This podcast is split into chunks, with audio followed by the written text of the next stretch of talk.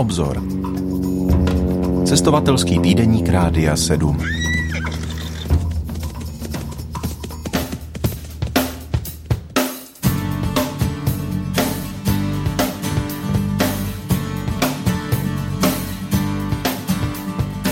Vítejte u poslechu týdeníku za obzor.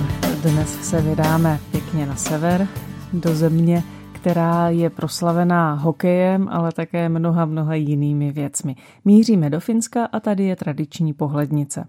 Finsko, Finská republika, je země v severovýchodní Evropě, kterou omývá Baltické moře na jihozápadě, Finský záliv na jihovýchodě a Botnický záliv na západě. Jeho rozloha činí více než 338 tisíc kilometrů čtverečních. Ovšem na tomto rozsáhlém území žije jen něco málo přes 5 milionů obyvatel. Hlavním městem jsou Helsinky s více než milionem lidí. Země sousedí s Ruskem, Švédskem a Norskem. Společnou hranici s Estonskem má na moři. Pod Finsko spadá také souostroví Ålandy, které má rozsáhlou autonomii. Někdy bývá a právem Finsko označováno jako země tisíce jezer. Ve skutečnosti jich je kolem 190 tisíc. Pobřeží země je velmi členité, se spoustou zálivů a poloostrovů. Finsko je země převážně nížiná s ledovcovými nánosy. Celou jižní polovinu země zabírá jezerní plošina, v níž jezera tvoří 25% plochy. Pouze na severu najdeme vyšší hory. Ta nejvyšší, Haltia Tuntury, měří 1324 metrů nad mořem. Čtvrtina finského území leží za polárním kruhem. Díky tomu se zde dá zažít půlnoční slunce. Na severním konci Finska v létě slunce nezapadá po 73 dnů a v zimě nevýjde 51 dnů. V jižním Finsku pak v létě sice slunce zapadá, ale nesetmí se – v době okolo letního slunovratu jsou noci takzvaně bílé.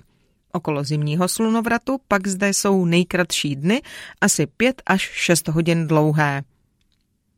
Původními obyvateli současného finského území byli Laponci, kteří byli od druhého století před Kristem vytlačováni ugrofinskými kmeny, které se na území země usazovaly.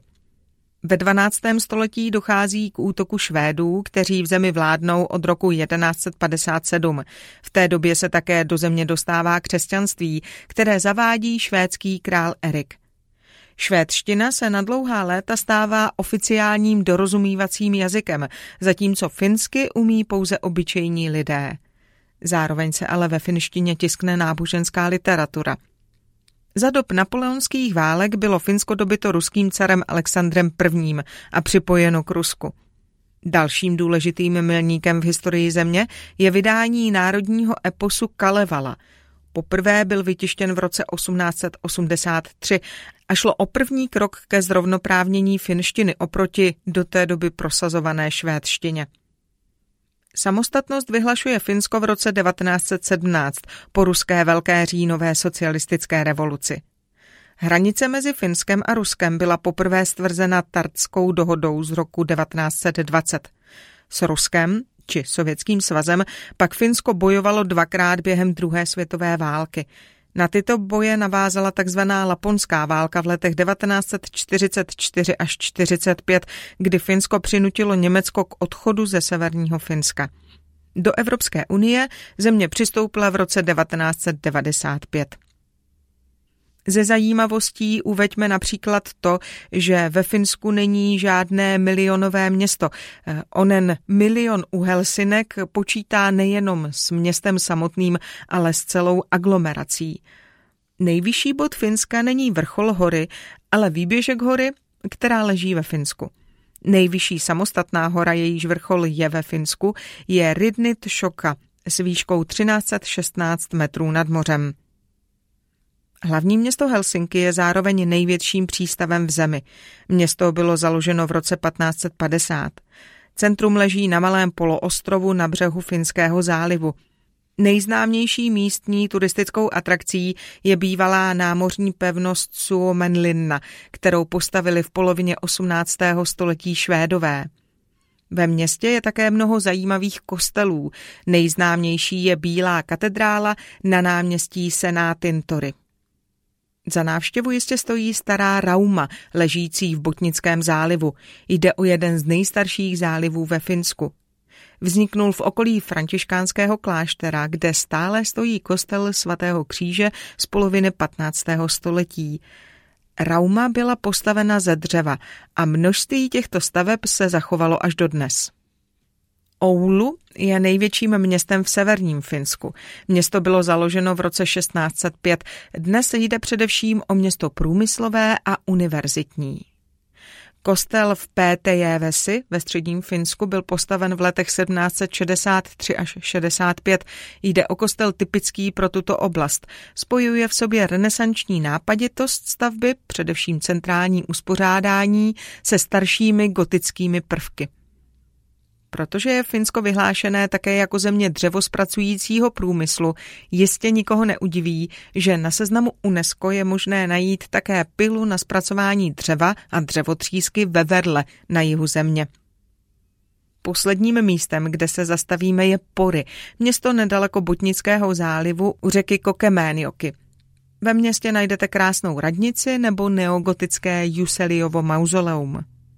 Kdybychom měli připomenout zajímavá jména spojená s Finskem, uveďme například spisovatele Tove Janssonovou, autorku knih o mumíncích a Miku Valtaryho.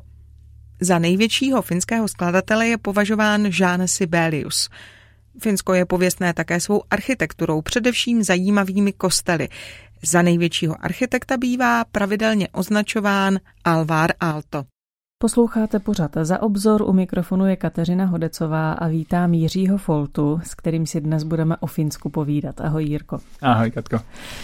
Finsko. To je země, kterou já tedy osobně mám především spojenou s hokejem, ale ty si ji poznal ještě jinak a právě o tom si dnes budeme povídat. Jak ses do Finska dostal? Já jsem se dostal do Finska skrze Vysokou školu Baňskou. Já jsem studoval informatiku v Ostravě a proletěl jsem na matice. Vlastně ještě předtím jsem studoval elektrofakultu, uh, elektro a uh, vyhodili mě na matice. Prostě to, vlastně zajímavé je, že Poprvé jsem, to, jsem šel na tu zkoušku z matiky s tím, že od slova zkoušet si to, jo. Takže jsem si to šel vyzkoušet, tam mě vyhodili, tak jsem se to naučil opravdu dobře. Dostal jsem ještě horší skóre, eh, když jsem se to naučil, tak to mě demotivovalo, ale vlastně motivovalo. A když už jsem to uměl lépe než ten učitel, tak eh, na tom třetím termínu jsem dostal ještě to nejhorší skóre. A tam jsem se dokonce i modlil předtím, eh, než, eh, než eh, jsem šel na tu zkoušku, tak říkám, bože, tak jestli jsi, tak, tak ukaž, co v tobě je, jako já vyhra- potřebuju fakt tu zkoušku, jinak mě vyhodí ze, ze školy a to bude hrůza tak mě vyhodili. Hruza se stala? Hruza se stala, prostě najednou mě vyhodili. No a jak se říká, jako vyhodí tě dveřmi, tak přijít zpátky oknem, tak přesně to jsem já udělal. Jsi prostě řekl, že toho inženýra uděláš. Jo, jo, prostě ne, když, eh, když studuješ na vysoké škole, tak není důležité, kolik toho znáš, ale jak moc si vytrvala, ta vytrvalost je tam důležitá. Takže jsem se vrátil zpátky oknem a eh, šel jsem studovat informatiku. Na stejné fakultě, akorát jiný obor, stejně mě to vždycky bavilo víc ty počítače. A jakmile jsem nastoupil znova, jsem opakoval ten druhý ročník, tak eh, na jednu přednášku přišel jeden učitel a říká, tak, nechcete jet na rok do Finska, je to přes program nějaký Leonardo, můžete tam jet na rok, do, dokončit si tam bakaláře a, a přijet zpátky. Tak říkám, tak ve Finsku, super, jsou tam sice jenom já jsem si to představoval, že tam jsou eskimáci, jo, jako, že, že tam jako žijou v těch iglu a vůbec, vůbec prostě měl jsem velmi zkreslenou představu o Finsku. Já říkám, tak jo, tak po, pojďme do toho. A tak jsem se přihlásil, napsal jsem se na ten papírek, jakože bych chtěl do toho přijímacího řízení a jenom pět lidí brali z celé školy, jo. Nevím, čím to je, ale nás se přihlásilo šest, jo, do toho přijímacího řízení a vlastně jediným, jediným kritériem byla angličtina a jelikož jsem vlastně v Americe prožil prakticky rok života, tak to nebyl problém, takže jsem odjel na ten rok eh, v lednu 2002 jsem odjel na rok do Finska. Když jsi říkal, že jsi měl představu, že tam najdeš eskimáky, tak čím tě ta země překvapila? Jaká je? Fakt je trošku jiná, no. Jako zima opravdu jako když jsem se podíval na teploměr, tak jsem jako nevěřil vlastním očím. My jsme tam přiletěli uh, v lednu a teď jako přiletíš a na teploměru minus 30 třeba, jo. To jsem v životě v Česku neviděl, t- takovou šílenou teplotu. Ale člověk si brzo zvykne, že, že prostě počítáš s tím, že prostě tepleji než minus 20 nebude, tak, takže... Ale tam je takový ten suchý mráz, ne? Přesně to mě právě překvapilo, že mě vlastně bylo větší teplo, přestože bylo minus 30, tak jsem si připadal, kdyby bylo minus 5 třeba doma. Jo. Máš jenom takový jiný pocit, že když se nadechneš nosem, tak jako kdyby se ti zapíchávají takové jehličky, uh, cítíš, jak se ti v, nose vytvoří prostě nějaký krapník, jo, který, uh, který je prostě zledovateli. Tak to no. Super na Finsku je to, že přestože tam je těch minus 30, tak tam všichni jezdí na kole. Já jsem byl v takovém malém městečku, jmenuje se to Ivaskila a, a ono je to zhruba tak velké jako, možná trošku, trošku menší než Olomouc. Ale všichni tam jezdí na kole. To jim musí praskat duše, ne, v takovém mrazu. No, to by možná to, no. Takže všichni tam jezdí na kolech.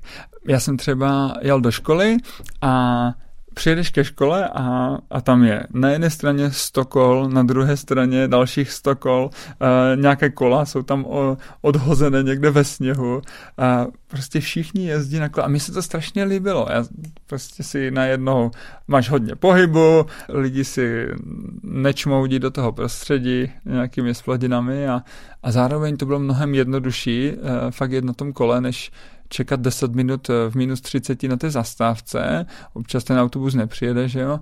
A, a pot... tam nejsou zledovatělé silnice nebo něco takového, aby jim to klouzalo? Oni mají, oni mají speciální gumy. Jo, že uh, dokonce i ty kola měly uh, v těch gumách uh, na, napíchané takové uh, železné hřebíky, uh, takže si vlastně neustále jako mohla jet dokonce i na ledu a, a to kolo drželo na, na mm-hmm. silnici. No. Zažil jsi tam nějaký svátek, Velikonoce, Vánoce? Eh, byl jsem, byl jsem tam vlastně eh, o Velikonocích a eh, Vánoce, Vánoce ty už jsem prožil zase doma a přijel jsem vlastně v lednu po, po Vánocích, takže ty jsem tam ne, nezažil. Pro mě to vlastně byla nová zkušenost, protože já jsem v, někdy v říjnu, v říjnu 2001 jsem, jsem se obrátil a poznal jsem Pána Boha a hned dva nebo tři měsíce na to jsem eh, jsem odjížděl do toho Finska, jo. Mám trošku pocit, že mě pán Bůh tam poslal eh, jako toho hloupého Honzu na zkušenost s tím ranečkem a, a rok jsem tam mohl strávit. A to bylo, pro mě to bylo poznání církve jako, jako boží rodiny. Jo. Představ si, že přijedeš uh, na rok někam, kde nikoho neznáš. My jsme, my jsme tam měli jako skupina pěti studentů, ale neměli jsme, my jsme se moc neznali, nebyli, nebyli jsme moc kamarádi a tak. Takže člověk sedí na těch, eh, na těch kolejích a teď tam furt čučí do toho počítače a, nebo je, jde, jde do té školy. A já jsem asi měsíc jsem takhle žil, ale od kamarádky jsem, jsem dostal kontakt na na dvě církve. Ona tam s hodou okolností byla o půl roku dříve a tak tam spolupracovala s armádou Spásy, tam zpívala v pěveckém sboru a chodila tam do takový vapákirko, tak se to řekne finské, free church nebo No, takový, takový, takové živé společenství to bylo, prostě jako letniční, jo. A, a pro mě to teda nejdřív byl šok trošku, když jsem tam přišel a teď jsem tam viděl, že se tam děly nějaké věci, kterým jsem nerozuměl. Ale a dostal jsem odvahu až po měsíci, to bylo zajímavé, jako přesto, že jsem se obrátil v říjnu minulého roku, tak potom stejně to pro mě byl problém, jako tam přijít a úplně jako nový člověk tam udělat ten krok do té církve. Co mě strašně překvapilo, bylo, že já jsem se tam cítil jako doma. Jo, jako kdybych tam fakt měl bratry a sestry. Tak příjemné prostředí. Příjemné prostředí a fakt to, že nás Ježíš spojuje, pro mě bylo něco nového a jako kdyby jsme se znali s těma lidma. Oni se zajímali o mě, já jsem se zajímal o ně, někteří mě začali učit finsky, hned mě pozvali jako v neděli byla bohoslužba, tak říkali, hele, v úterý máme skupinku tam, tak jsem šel na skupinku, tam jsem zase poznal nějaké další lidi. A pak mě někdo pozval na oběd, jo. A asi po dvou, třech měsících já jsem tam měl takové množství přátel jako v Česku. To mě obrovským způsobem překvapilo a pak jsme šli s těmi uh, mými spolužáky z, ze školy, jsme šli po, po centru města a, a a teď to bylo zvláštní, protože na mě ti Finové takhle jako pořvávali, uh, vždycky, když jsme se míjeli, tak hej, terve, jo? A, a, a se volali na mě a, a bavili se se mnou a ti spolužáci tak koukali a říkají, hej, počkej, jako kdo to je? Jako, odkud je znáš? Ale já jsem vlastně mohl něco říct jako ve smyslu, no to je rodina, to jsou, to jsou bratři a sestry, jo, to jsou... No věda, člověk by na severu čekal chladné Finy a oni jsou takhle přátelští. Jo, jo, aspoň v církvi. Když už jsme u té církve, pojďme ještě k budovám církve. Já vím, že finská vůbec ta severská architektura je velmi svébytná a moc pěkná. Jaké si tam zaznamenal nějaké ty stavby a podobně? Z čeho staví Finové? Zjistil jsem, že ta z ledu a sněhu ne, jo, že... že, že iglu jsem tam teda ne, neviděl.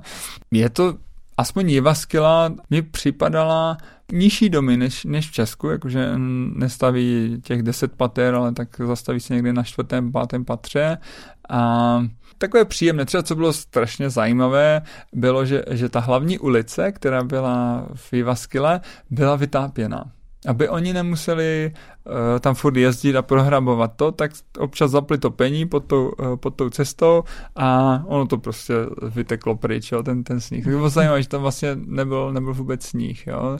Tak to je třeba zajímavé o těch, o těch stavbách, jo. Taky je zajímavé třeba, jakým způsobem oni, oni řeší odstraňování toho sněhu, jo? Že, že tam přímo jezdí bagry a, a tatrovky a od, od, odvážejí ten sníh na, na jedno místo uprostřed města, kde, kde je třeba 20-metrový kopec toho, toho sněhu. A to tak je zajímavým způsobem. Jak a proč jsou... doprostřed města? Protože potom nemusí moc daleko jezdit, no. Víš, jako, že kdyby to je, vozili někam za město, tak hmm. uh, musí u, ujet cestu, Děti mají no. na čem sás, Sáňko. To bylo asi taky, možná. a pak přijde ta trofka a zasype ti dítě sněhem, že? tak to je možná takové nebezpečné. No.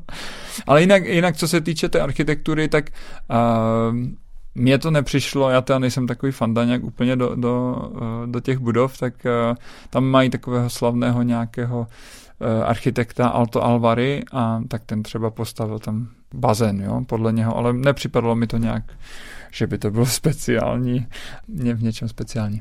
Kdy vlastně začíná ve Finsku jaro? Docela pozdě. Já jsem byl překvapený, jak jsem začal mít radost z toho, že že vidím nějakou květinku. Já mám pocit, že to snad až v květnu opadnul sníh. A to fakt, ta, ta zima byla tak dlouhá, že, že jsem měl pocit, že to neskončí a a měl jsem obrovskou radost z toho, že, eh, že vidím konečně nějakou, nějaké jaro. Jo. Doma jsem si to nikdy tak neuvědomoval, vždycky jsem chtěl, aby byl sníh, ať můžu lyžovat a tak.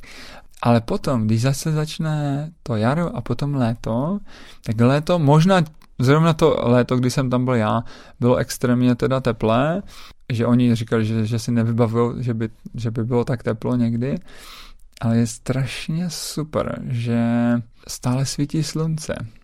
Představ si, že v noci, teda v zimě je téměř pořád noc, že slunko vysvětne třeba v jednu hodinu odpoledne a zajde zase ve dvě, ale velmi podobně to bylo v létě.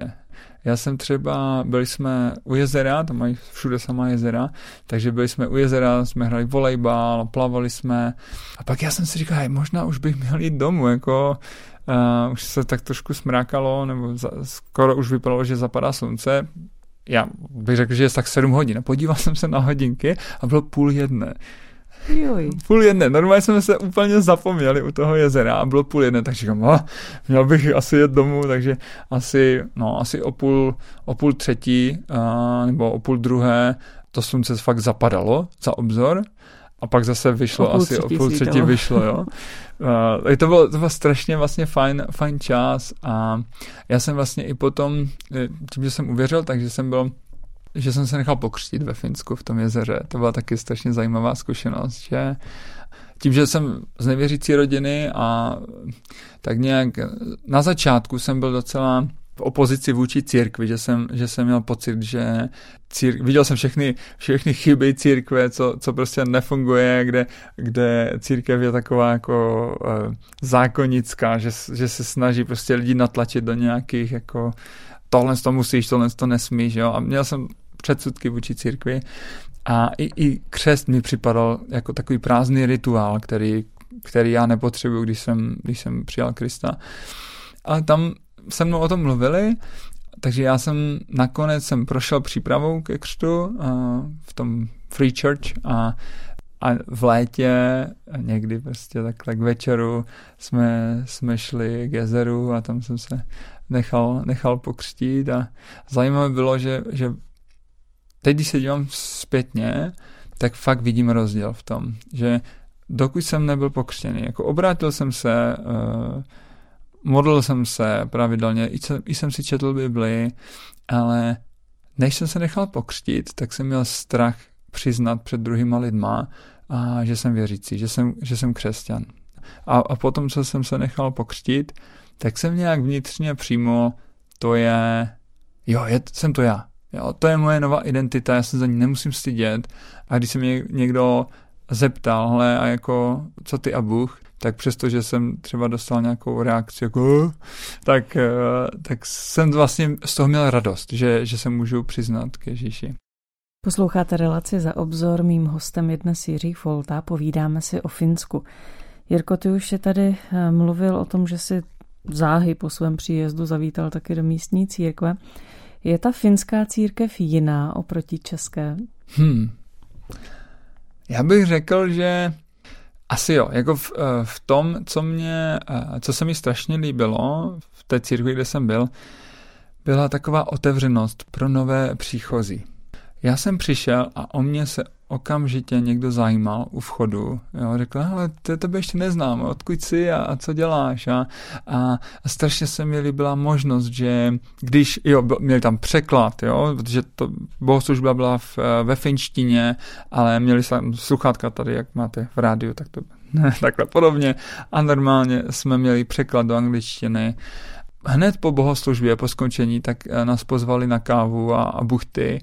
A, takže jsme měli možnost se taky seznámit s těma lidma, že to nebyla jenom sedíme vedle sebe dvě hodiny a, a, a vůbec nevíme, kdo si, jo, prohodíme pár slov a pak zase jdeme domů, ale fakt jsme strávili ten čas, eh, třeba hodinu, lidem se vůbec nechtělo domů, jo, a tak jsme se bavili a byl to, já jsem se tam fakt cítil jako doma, tak Mm, a pak jsem, když jsem přijel zpátky uh, do uh, domu, tak uh, mám pocit, že že u nás tady v České republice míváme tendence, už to lepší bych řekl, jo, ale možná tehdy ještě, když, když jsem přijížděl zpátky, tak měl jsem pocit, že máme takový strach jako se bavit s cizíma lidma, někoho, koho neznáme, co kdyby s náma nechtěl mluvit, víš, takové to, když nastoupíš do autobusu a, a teď se díváš a všude sedí jenom jeden člověk a, a ty máš pocit, že když by si k němu sedla, tak jako, že ho budeš otravovat, že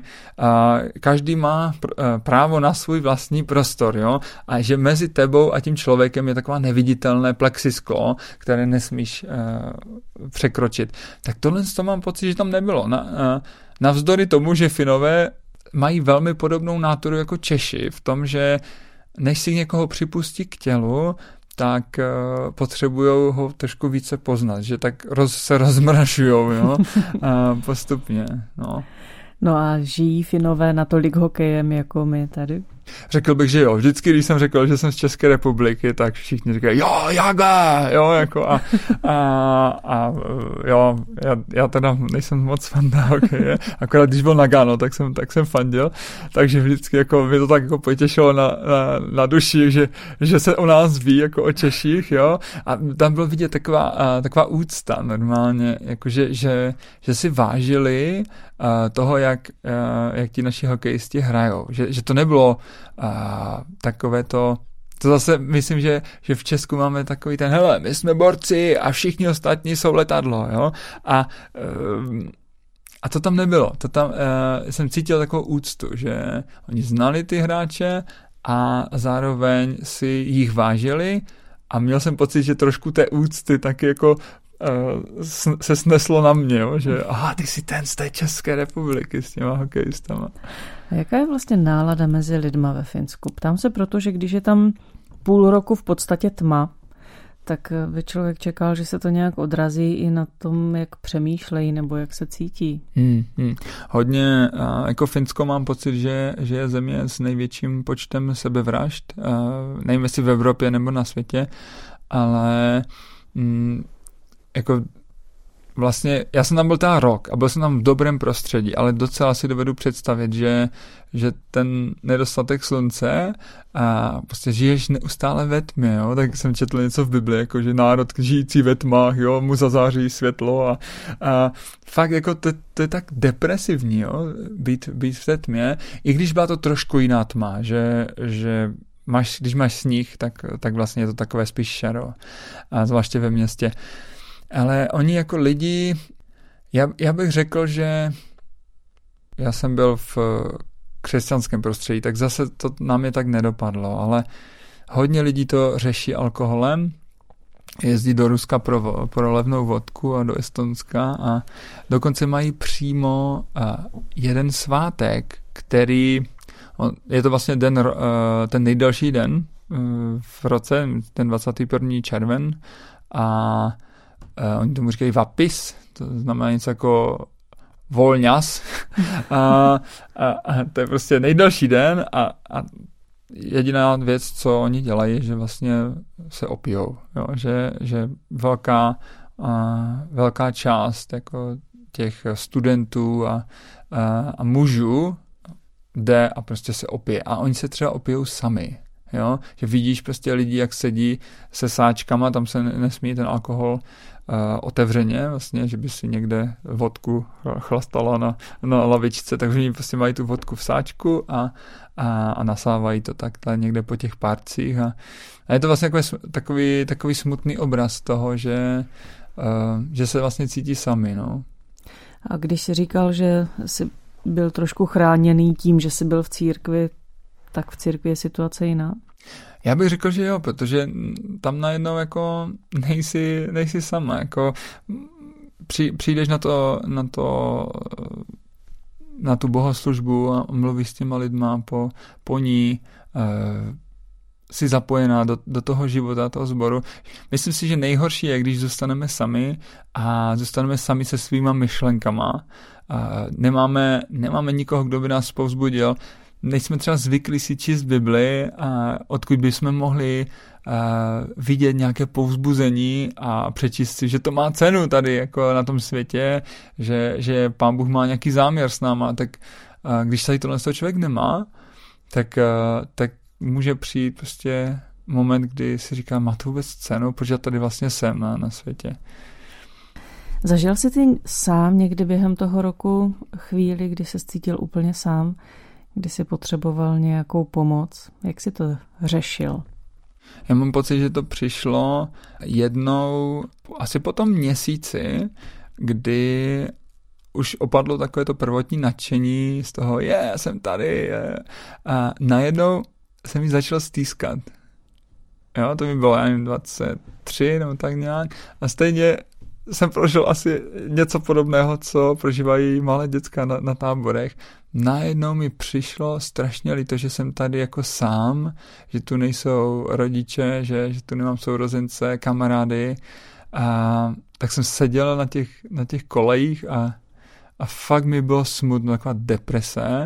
A mám pocit, jestli to dokonce nebylo to, co mě vyhnalo, abych teda fakt šel do té církve a, a, našel a, jako zkusil tam najít někoho, uh, s kým budu moc nějak být, být si blíž. Jo. Možná, možná to byl ten impuls, ale už si teďka nevzpomínám úplně přesně.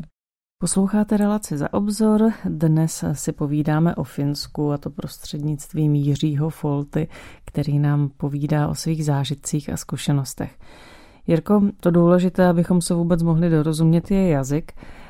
Ty už si říkal, že ti překládali v církvi automaticky do angličtiny kázání a ty bohoslužby. Na škole se asi taky mluvilo anglicky? Většina toho vyučování, které eh, my jsme měli možnost eh, si, si vzít ty předměty, tak ty byly v angličtině, a, takže v tom jako problém nebyl.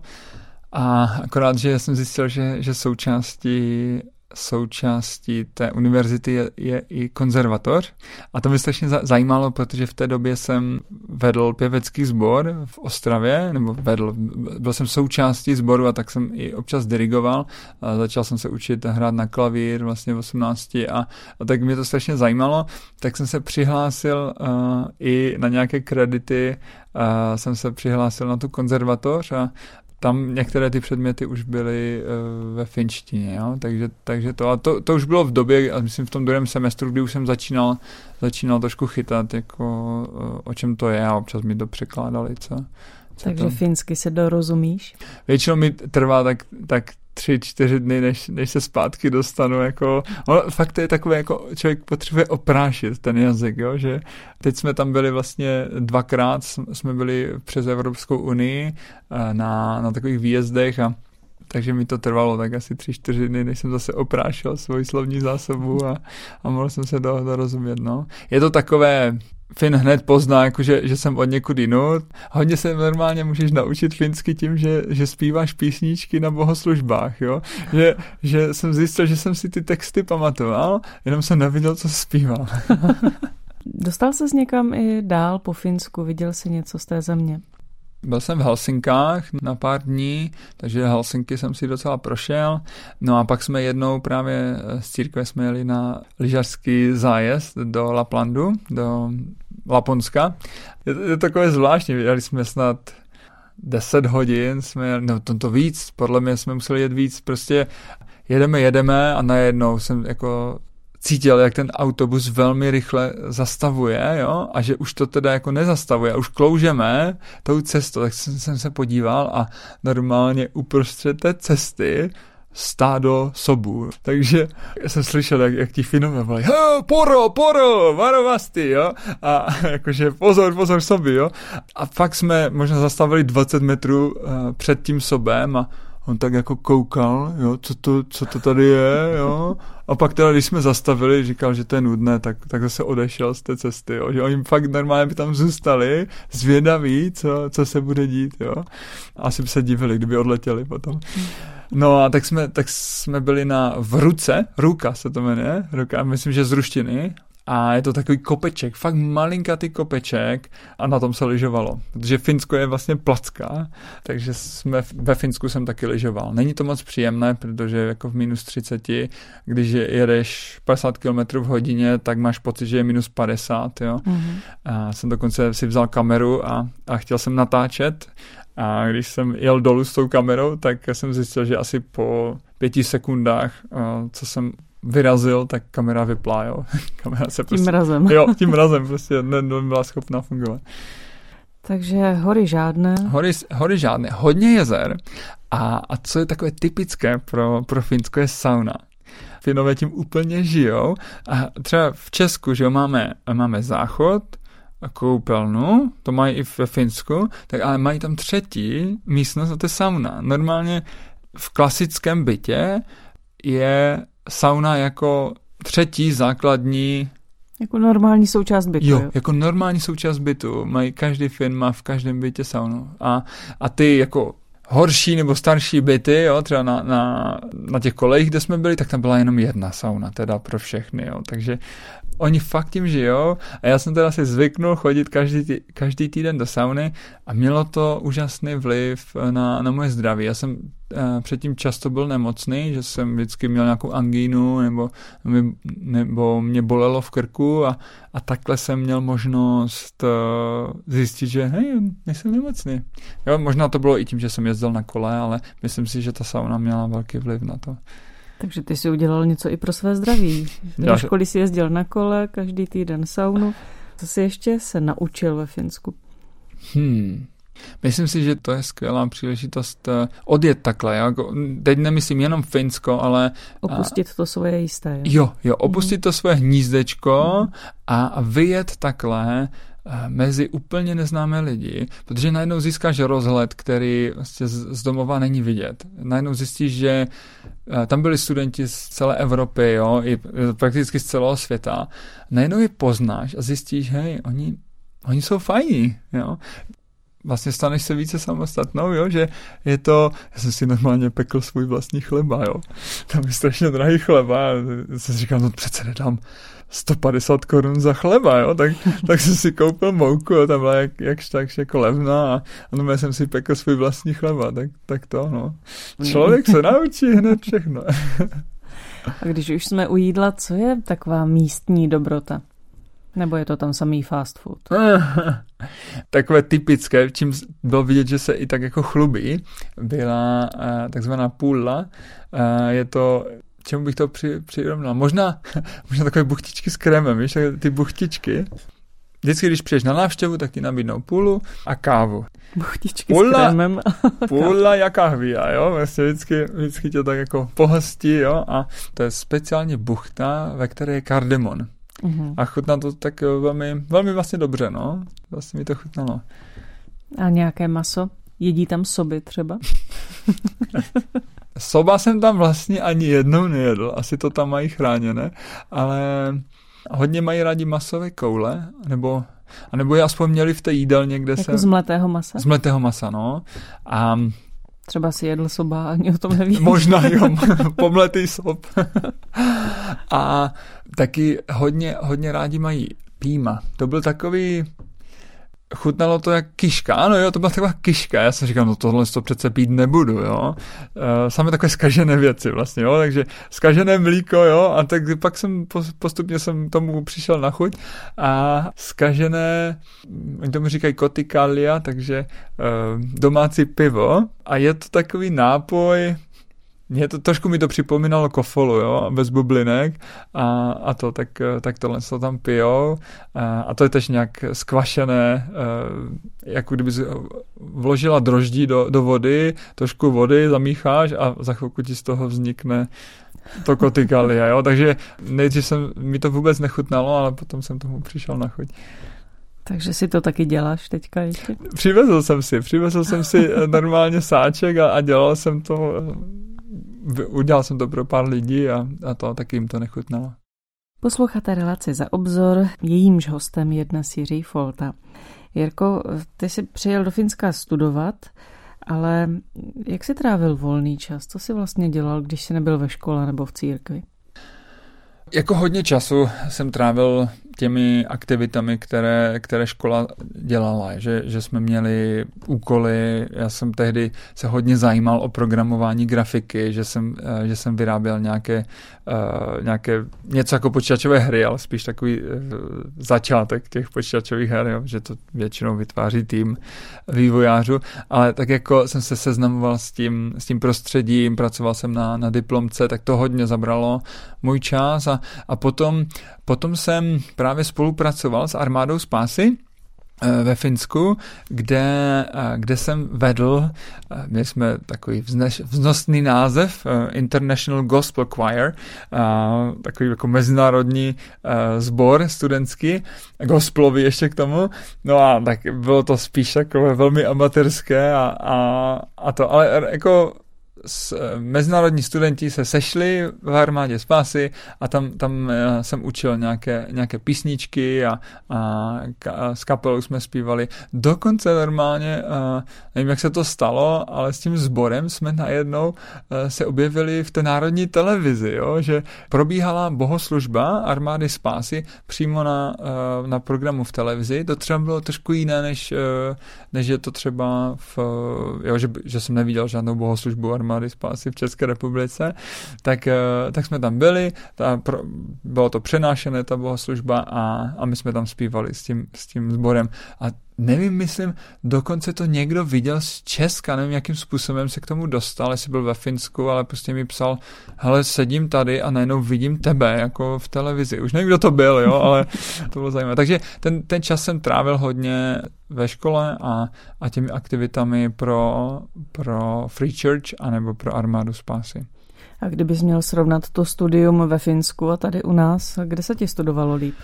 Já bych řekl, že rozhodně ve Finsku ten, ten uh, mně se strašně líbil, ten, ten jejich přístup, mně se strašně líbilo to, že ti učitele, aspoň ti, kteří s náma byli, oni nedívali se na nás z vrchu, nebylo tam takové to tak já jsem ten borec, který vám teďka předá všechnu tu moudrost světa a jak to, že to nevíte, jo, špatně, chyba, jo, já ti to teďka ukážu, jak se to blbě naučil. To bylo pro mě překvapením uh, vidět, jak třeba ta uh, jedna učitelka se jmenovala Taria a, a ona byla tam s náma. A ona, ona se neustále ptala otázky, povzbuzovala nás, když, když viděla, že jsme, jako že máme strach, jo, všichni ti mezinárodní studenti vlastně měli strach, nejvíc Češi, jo, jako mlčíme, mlčíme, jo, a e, a ona neustále povzbuzovala a říkala, hej, chyba, to nevadí, prostě tím se to naučíme, pojďme do toho a řekni svůj názor, neboj se říct svůj názor. Jo, takové, myslím si, že, že v Česku to školství stále ještě je takové, jakože čekáme, kdy nás někdo plácne přes prsty, kdy přijde nějaká sankce a bojíme se říct svůj názor, že, že, že, se, na nás, že se nám budou smát, jo, taková ta škodolibost. A to jsem tam neviděl. Ani u těch studentů, že by, že by to takhle brali, ani u těch učitelů. A taky nás brali jako sobě rovné nějak to budovalo takovou, takovou sebedůvěru u těch, eh, u těch lidí, kteří studovali. Takovou zdravou sebedůvěru. To se mi strašně líbilo. Finsko tě zřejmě zaujalo, protože se tam vracíváš, alespoň čas od času, kdy jsi tam byl naposledy. A jak se Finsko za tu dobu změnilo od té doby, co jsi tam studoval?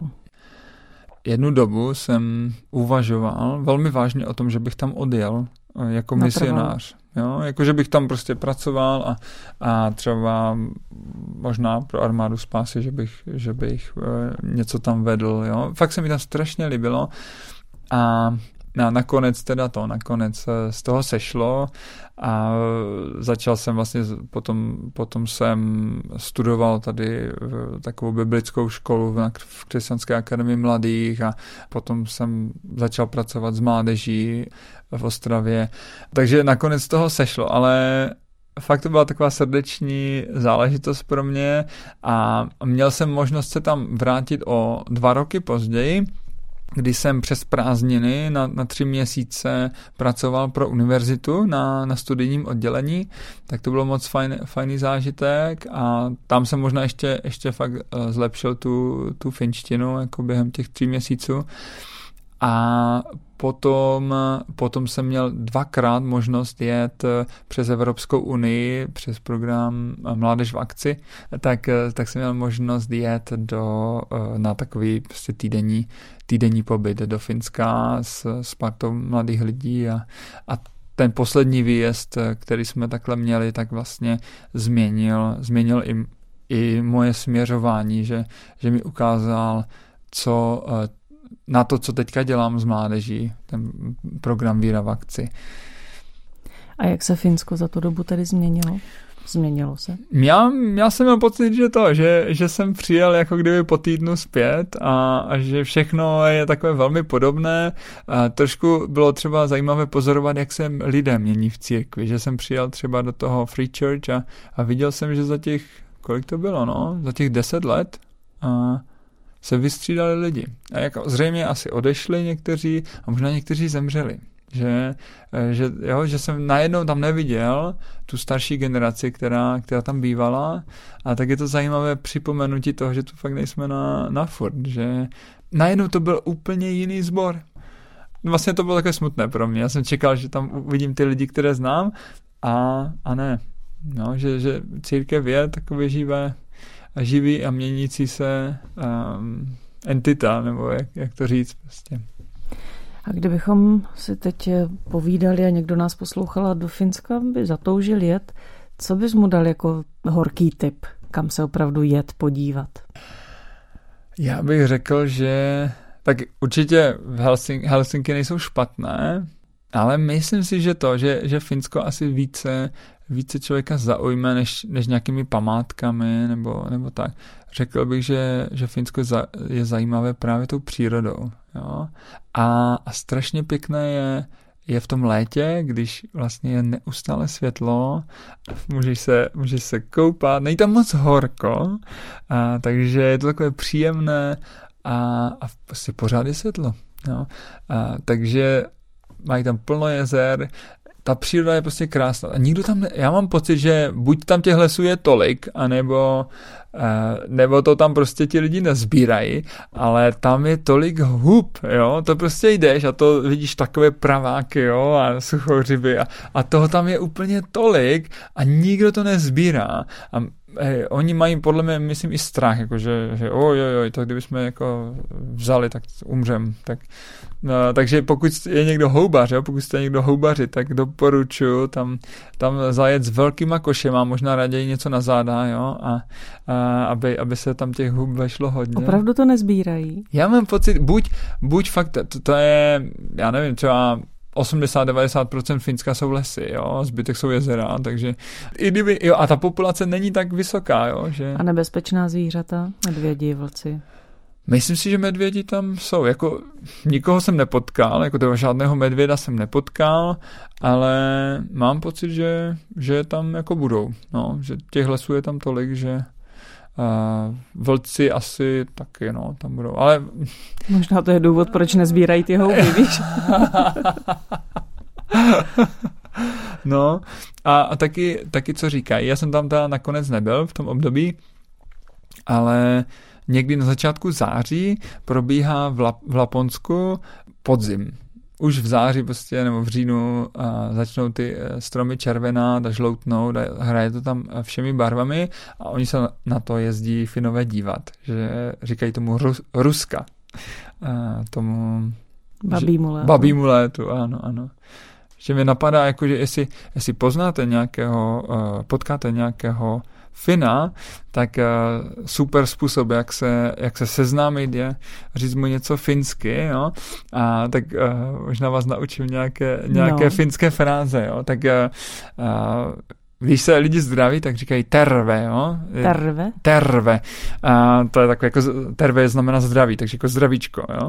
Ale my si neříkáme v Česku zdravíčko, že jo? Takže pro ně je to takové dobrý den, jo? Terve.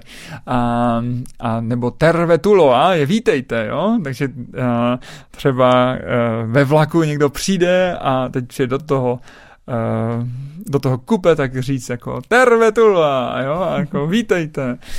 No nebo, nebo třeba pokud tam někdo chce jako, uh, sehnat nějakou uh, drahou polovičku, jo, tak uh, miluji tě se řekne já jsem si myslel, že to znamená zabiju tě, jo, ale uh, se, se řekne Mina Rakastan sinua, jo, Mina Rakastan sinua, tak to znamená jako miluji tě.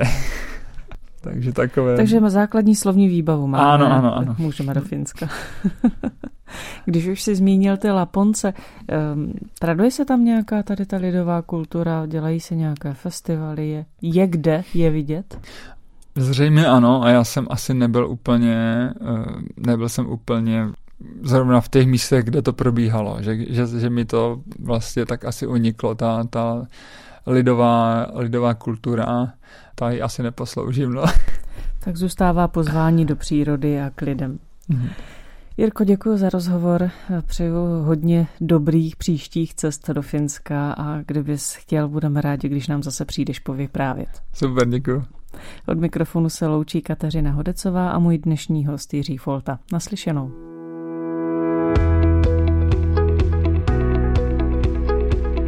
Podcast vznikl na Rádiu 7, které žije z darů posluchačů.